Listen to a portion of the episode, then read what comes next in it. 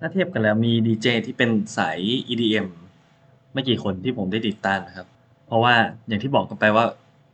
เพลงแนว EDM เนี่ย ผมไม่ค่อยได้ติดตามมากเท่าไหร่ แต่ว่าจริงๆ แล้วคนนี้เนี่ยก็ไม่ได้ถือว่าเป็นอะไรนักดนตรีเป็นดีเจสาย EDM ขนาดนั้นด้วย หรือเปล่าก็ไม่แน่ใจเหมือนกัน แต่ว่าความชื่นชอบของผมในในตัวศิลปินคนนี้มาจาก การเบลนกันระหว่างแนว EDM แนว Progressive House แนว Synth Pop อะไรต่างๆกับ culture แบบญี่ปุ่น เพราะว่าด้วยความที่วัฒนธรรม EDM มันเรียกว่า popular ในฝั่งตะวันตกในฝั่งอเมริกาฝั่งยุโรปนี่บ้างก็ตามทำให้ผมไม่ค่อยไม่ค่อยอินกับมันเท่าไหร่เพราะว่าผมเป็นคนที่จะฟังเพลงจากฝั่งตะวันออกฝั่งญี่ปุ่นอะไรอย่างนี้มากกว่าเพราะฉะนั้นการเจอกันของเขาระหว่าง ที่เขารวมตัวกันระหว่างดนตรีแบบตะวันตกกับตะวันออกทำให้ทำให้ผมรู้สึกว่ามันเป็นอะไรที่จูนได้มากกว่านะซึ่งศิลปินคนนั้นก็คือพอเตอร์โรบินสันนะฮะถ้าใครที่ฟังเพลงเอ่อสาย DM ก็น่าจะพอคุ้นเคยกันบ้างนะฮะหลังจากที่แกปล่อยอัลบั้มแรกในชีวิตอย่างอัลบั้ม Worlds นะครับในปี 2014 แล้วก็ เรียกว่าสร้างสร้างความฮือฮาให้กับวงการสักพักแล้วก็เขาเหมือนจะเงียบหายไปสักระยะหนึ่งนะฮะอาจจะมีเพลงหนึ่งที่คนทุกคนรู้จักจากการร่วมงานกับอ่า Medion ในเพลง Shelter ปี 2016 นะซึ่งก็ถือว่าอ่าเป็นเพลงที่ประสบความสำเร็จมากที่สุด แล้วก็เป็นทำให้ทุกคนได้รู้จักตัวเขา แล้วก็หลังจากนั้นเขาก็หายไป จนกระทั่งมาปี 2021 เนี่ยฮะที่เขาเพิ่งประกาศว่าอัลบั้มที่ 2 เขาได้สำเร็จรุ่ล่วงแล้ว เมื่อประมาณเดือนเมษายนที่ผ่านมา ซึ่งอัลบั้มนั้นมีชื่อว่า Nurture นะฮะผมบอกเลยว่าแตกต่างจากอัลบั้มแรกเหมือนหนังคนละม้วนแน่นอน และนี่คือวิจารณ์ส่งเลทในเทปนี้ครับ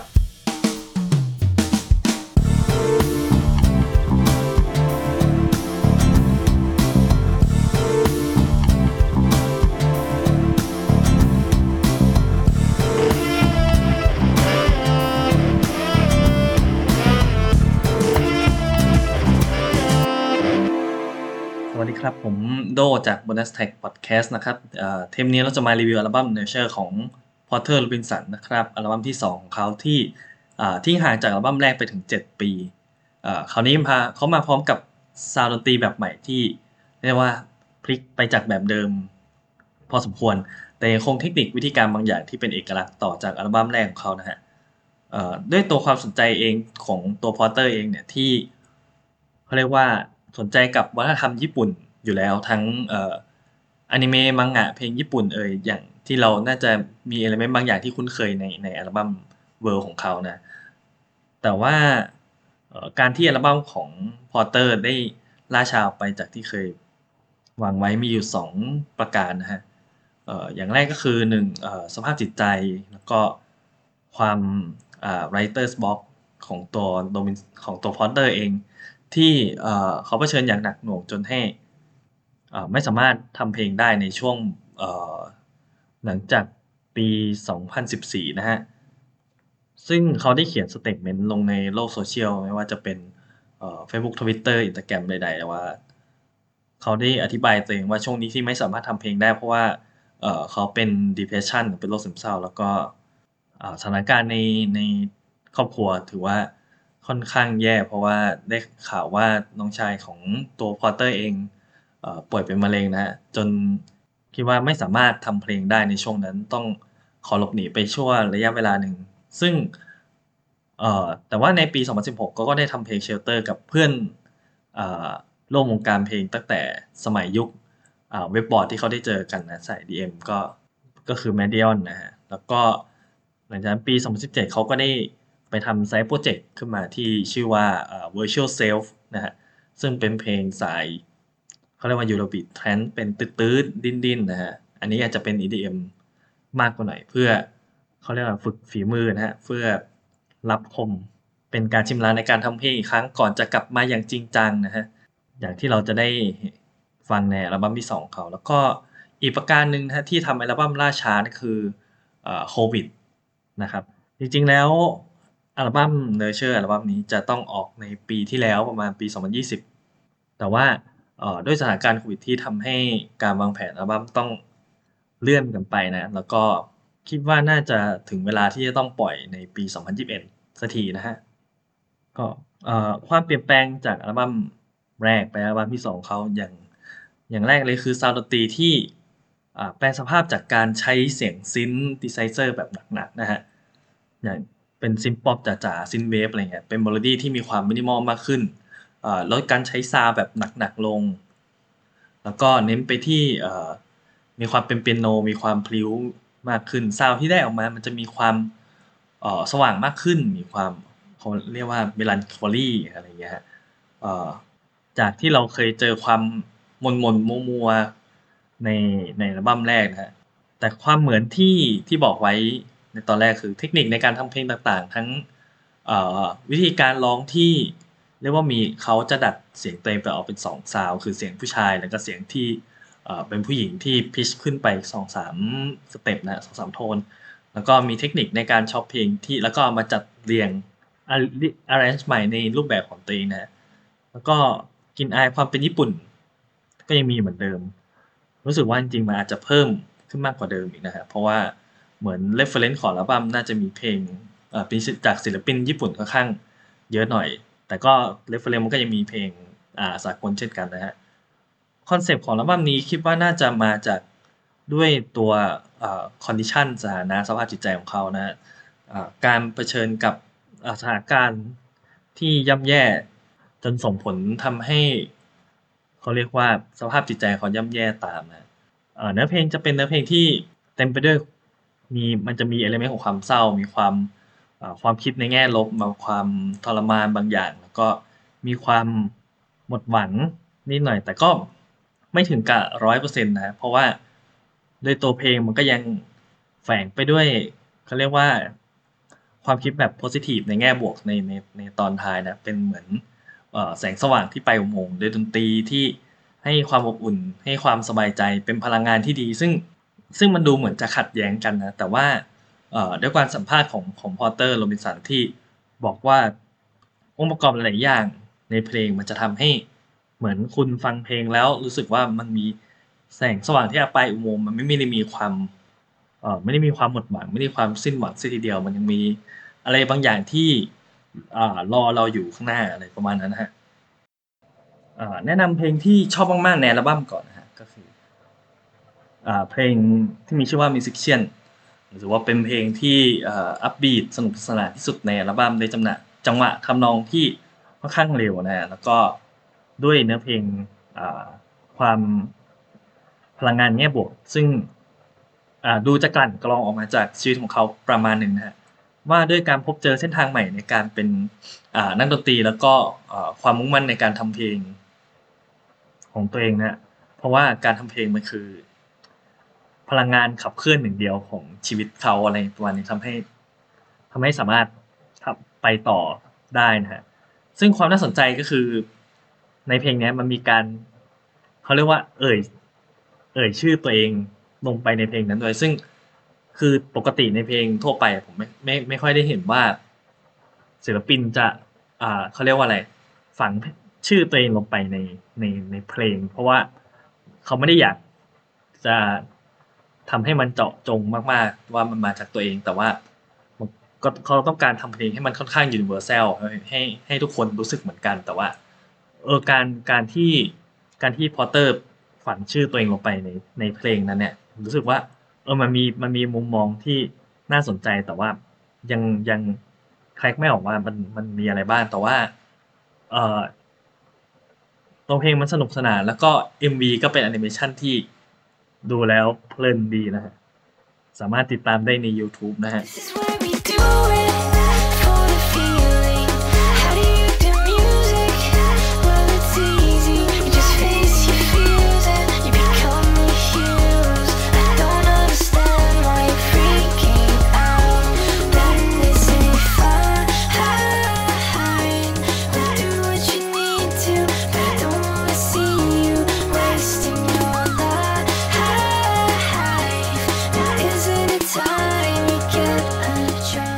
เพลงที่สองที่ชื่นชอบนะครับ คือเพลง Win Temples นะครับเป็นเพลงที่ตอนแรกผมยังไม่ได้ฟังอัลบั้มเต็ม แต่ว่าพอได้ไปเจอที่มาที่เขาเขียนลงใน Twitter ก็เรียกว่าคาดหวังเลยนะฮะเพราะว่าที่มาของเพลงนี้คือตัวพอเตอร์เองได้แรงบันดาลใจมาจากศิลปินที่เป็นไอดอลของเขา แล้วก็เป็นศิลปินที่ผมชื่นชอบมากๆคนหนึ่งนะในญี่ปุ่นก็คือทากากิมาซาคัสึนะครับ เขาเป็นคนทำสกอร์เพลงให้กับแอนิเมชันของเอ่อมโมรุโฮโซดะซึ่งหลายคนน่าจะรู้จักในผลงานเขาอย่าง Summer War แต่ว่าคนนี้เขาไม่ได้ทำ Summer War นะเขาทำออย่าง Wolf Children The Boy and the Beast แล้วก็มิไรนะฮะแล้วก็ถ้าไม่ได้เป็นคนทำสกอร์ก็จะเป็นคนทำเพลงที่เป็นเพลงสายคลาสสิกที่ผสมความเป็น ambient แล้วก็ทดลองหน่อยๆนะฮะ โดยเครื่องดนตรีเปียโนเป็นหลักเหมือนกัน โดยตัว Porter เองได้ไปพบปะกับตัวทากากิมาซาคัตสึที่ญี่ปุ่นนะจากคำเชิญของของตัวเขาเอง ก็ตัว Porter ได้กับแฟนของเขานะได้ไปเขาเรียกว่าพูดคุยทำความรู้จัก แล้วก็อยู่อาศัยในในบ้านของของเขาเป็นเวลาระยะหนึ่งนะไม่กี่วัน แล้วก็ ได้แลกเปลี่ยนประสบการณ์ แล้วก็ได้เรียนรู้การทำดนตรีจากเขาด้วยนะฮะ แล้วก็ได้มีการก็เรียกว่าแจมเพลงกันนิดๆหน่อยๆอะไรเงี้ย โดยสุดท้ายเนี่ยตัวพอเตอร์ได้ได้ตัว USB ได้แฟลชไดร์ซึ่งเอ่อรวมเพลง ambient แล้วก็อิเล็กทรอนิกส์ของญี่ปุ่นยุค 2000 ต้นไว้จำนวนหนึ่ง ซึ่งพอเขากลับมาฟัง ก็ทำให้เขาได้แรงบันดาลใจในการทำเพลง Wind Tempos ออกมา แล้วก็เอ่อ ในตัวเพลงเนี่ยใช้ sample ของตัวของเอ่อทากากิมาซาคัตสึด้วยนะฮะแต่ว่าตัว sample เนี่ยไม่ใช่เพลงที่ของเขาทำมาก่อนหน้านี้ แต่ว่าเป็น sample ของช่วงเวลาที่ Porter ได้ไปอยู่กับเขาที่ญี่ปุ่น แล้วก็ได้แอบได้อัดเสียงเปียโนของเล่นเด็กที่ทากากิเล่นนะฮะแล้วก็เอาไปใช้นะฮะ เป็นเพลง Wind Tempos เนี่ยเป็นเพลงที่เกือบจะไม่มีเนื้อร้องที่บอกว่าเกือบเพราะว่าเออมันยังมีเนื้อเพลงที่พอฟังออกบ้างแต่จริงๆมันก็ถือว่าถือว่าเป็นการ sampling นะมันไม่ได้มีมันไม่ได้มีเนื้อหาที่ชัดเจนขนาดนั้นเพราะว่าตัว Porter ก็ไป chop แล้วก็สับเปลี่ยนเรียบเรียงด้วยตัวเองอะไรอย่างนี้เหมือนกันเออเป็นเพลงที่ฟังแล้วอบอุ่นมาก ๆด้วยเมโลดี้ครึ่งแรกมันมันค่อนข้าง เอ่อ random เหมือนมันมีเล่นเปียโนด้วยด้วยความพลิ้วนะมันบอกไม่ถูกเหมือนกัน แต่ว่ามันมันจังหวะมันค่อนข้างแปลกประหลาด แล้วก็เอ่อฟังแล้วให้ความรู้สึกที่ เหมือน เหมือนลมกำลังพัดในป่าเนี่ยมันจะเร็วๆประมาณนั้น แต่ว่าพอในช่วงหลังเนี่ย พอ เป็นเมโลดี้ที่สงบนะด้วยด้วยเสียงเปียโนล้วนๆนะฮะรู้สึกว่าตัว Porter เรียนรู้ตัวเมโลดี้ญี่ปุ่นได้มาแบบสวยๆ ด้วยเพลงนี้เลยนะฮะ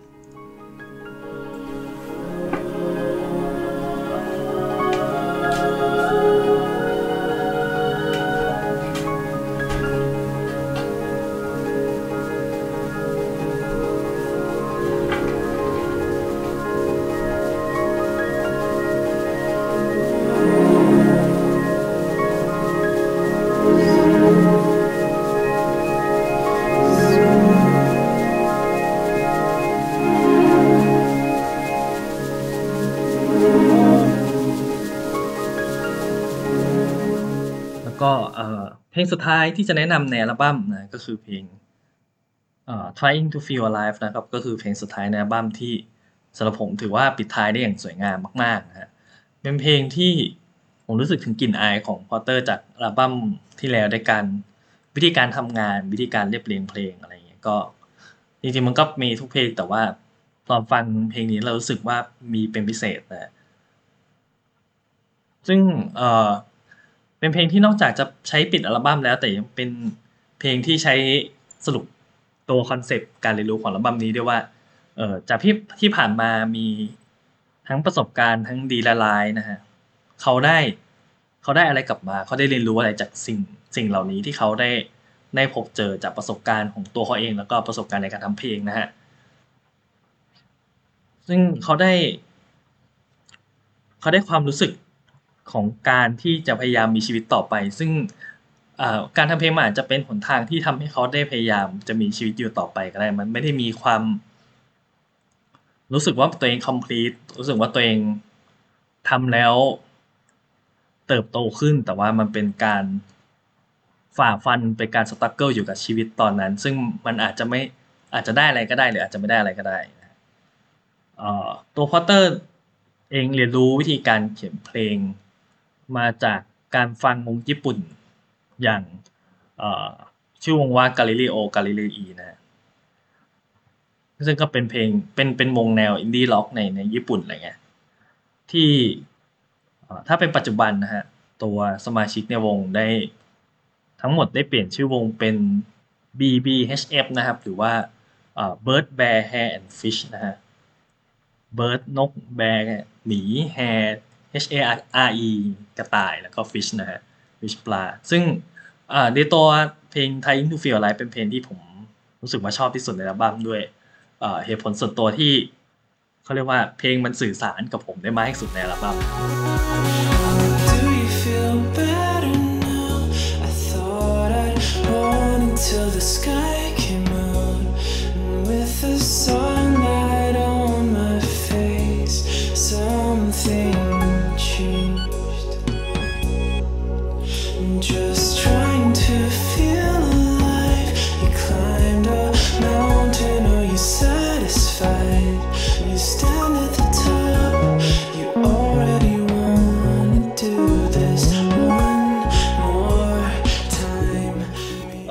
อัลบั้ม Nurture ของ Porter Robinson นนะเป็น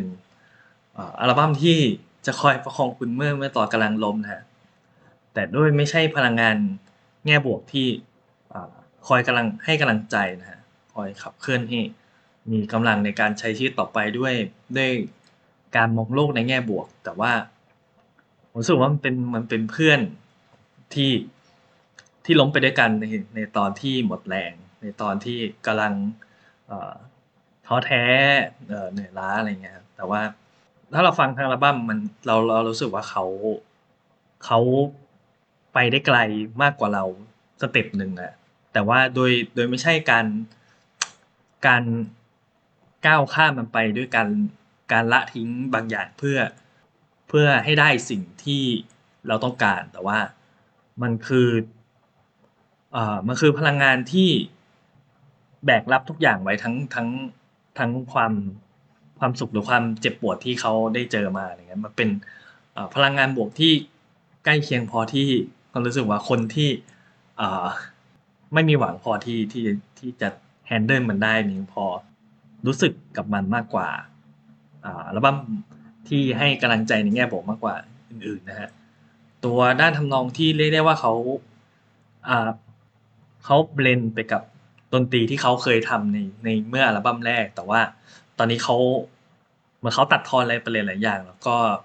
ใช้เสียงจากธรรมชาติมากขึ้น ใช้เสียงที่ไม่สังเคราะห์มากขึ้น เปลือยความเป็นตัวเองออกมามากขึ้น มันเป็นดนตรีที่สื่อสารกับตัวคนฟังได้ได้มากกว่าเดิม มันกลายเป็นเรู้สึกตัวเขาได้มากกว่าเดิมนะมันเป็นแต่ว่ามันก็เป็นเอกลักษณ์แล้วก็กลายเป็น เป็นเอกลักษณ์ที่คิดว่า อัลบั้มอื่น ๆ ในปีนี้จะไม่สามารถสื่อสารได้ได้จริงใจแล้วก็หมดเปลือกได้ได้ขนาดนี้ในปีปีนี้นะครับ จริง ๆ ผมแทบจะชอบทุกเพลงในอัลบั้มเลยนะมันเราฟังผมฟังโดยรวมทั้งอัลบั้มรู้สึกว่ามันฮิลลิ่งได้ดีมากๆ แล้วก็ แล้วก็ไม่ได้คิดว่าจะเจอเพลงสายอิเล็กทรอนิกส์ที่ที่สามารถฮิลเราได้ด้วยนะฮะเพราะว่าปกติเพลงเพลงสายอิเล็กทรอนิกส์มันจะเป็นเพลงสายเต้นที่ มี energy ของของความการเคลื่อนไหวอยู่ตลอดเวลา แต่ว่าอัลบั้มนี้มันจะเป็นเขาเรียกว่าเคลื่อนไหวน้อยกว่า มันแล้วก็มีความสงบมากกว่าอัลบั้มเพลงแนวอิเล็กทรอนิกส์ของวงอื่นๆนะซึ่งอ่าไวท์ที่ใกล้เคียงกันบรรยากาศที่ใกล้เคียงกันสำหรับผมก็คืออชุกนะครับศิลปินจากเนเธอร์แลนด์ที่ตอนแรกก็ทำเพลงแบบค่อนข้าง nu disco ประมาณหนึ่งแล้วหลังจากหลังๆก็เริ่มเริ่มลดทอนมากขึ้น เริ่มเป็น minimalist มากขึ้นอะไรเงี้ยอีกคนหนึ่งนะฮะสำหรับส่วนตัวผมเนเชอร์นี่แนะนำให้ฟังมาก ๆ เพราะว่าสำหรับคนที่อย่างที่ผมบอกไปน่าจะน่าจะรู้สึกและฟิลกับมันได้ได้เยอะมาก ๆ อะไรเงี้ย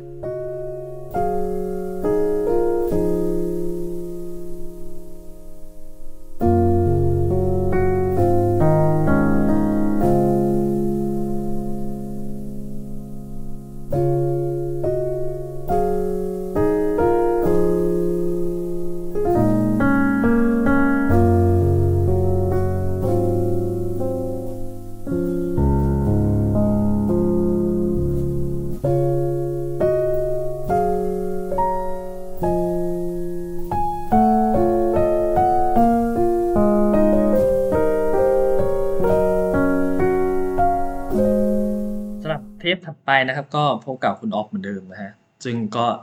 เอ่อยังไม่รู้ว่าจะเป็นการรีวิวอัลบั้มอะไรเหมือนเดิมนะฮะแล้วแต่ว่าช่วงนี้อ่ารายการหลักอย่างบนแท็กก็น่าจะต้องเงียบเหงาไปสักระยะหนึ่ง เพราะว่าด้วยสถานการณ์โควิดเหมือนเดิมนะที่มันยังไม่สามารถได้แล้วก็เรียกได้ว่ามันมีความยากลำบากในการมีอุปสรรคในการอัดพอสมควรนะฮะก็เพราะฉะนั้นก็อาจจะต้องว่างเว้นกันไปก่อน แต่ว่า รายการนี้ก็ยังเจอกันเหมือนเดิมทุกวันศุกร์นะครับสัปดาห์หน้าก็รอติดตามกันว่าเราจะพบกับอัลบั้มอะไรแล้วก็มีความน่าสนใจยังไงนะฮะก็ขอบคุณทุกท่านที่ฟังมาจนถึงตอนนี้นะครับ แล้วก็แนะนำให้ฟังอัลบั้มนี้เยอะมากๆนะส่วนตัวผมก็น่าจะสั่งซื้ออัลบั้มนี้ไปแล้วนะครับ ก็พบใหม่ในวันศุกร์หน้านะครับ ขอบคุณทุกท่านที่ยังฟังถึงตอนนี้สำหรับประเด็นนี้ก็ ขอตัวลาไปก่อนนะครับ สวัสดีครับ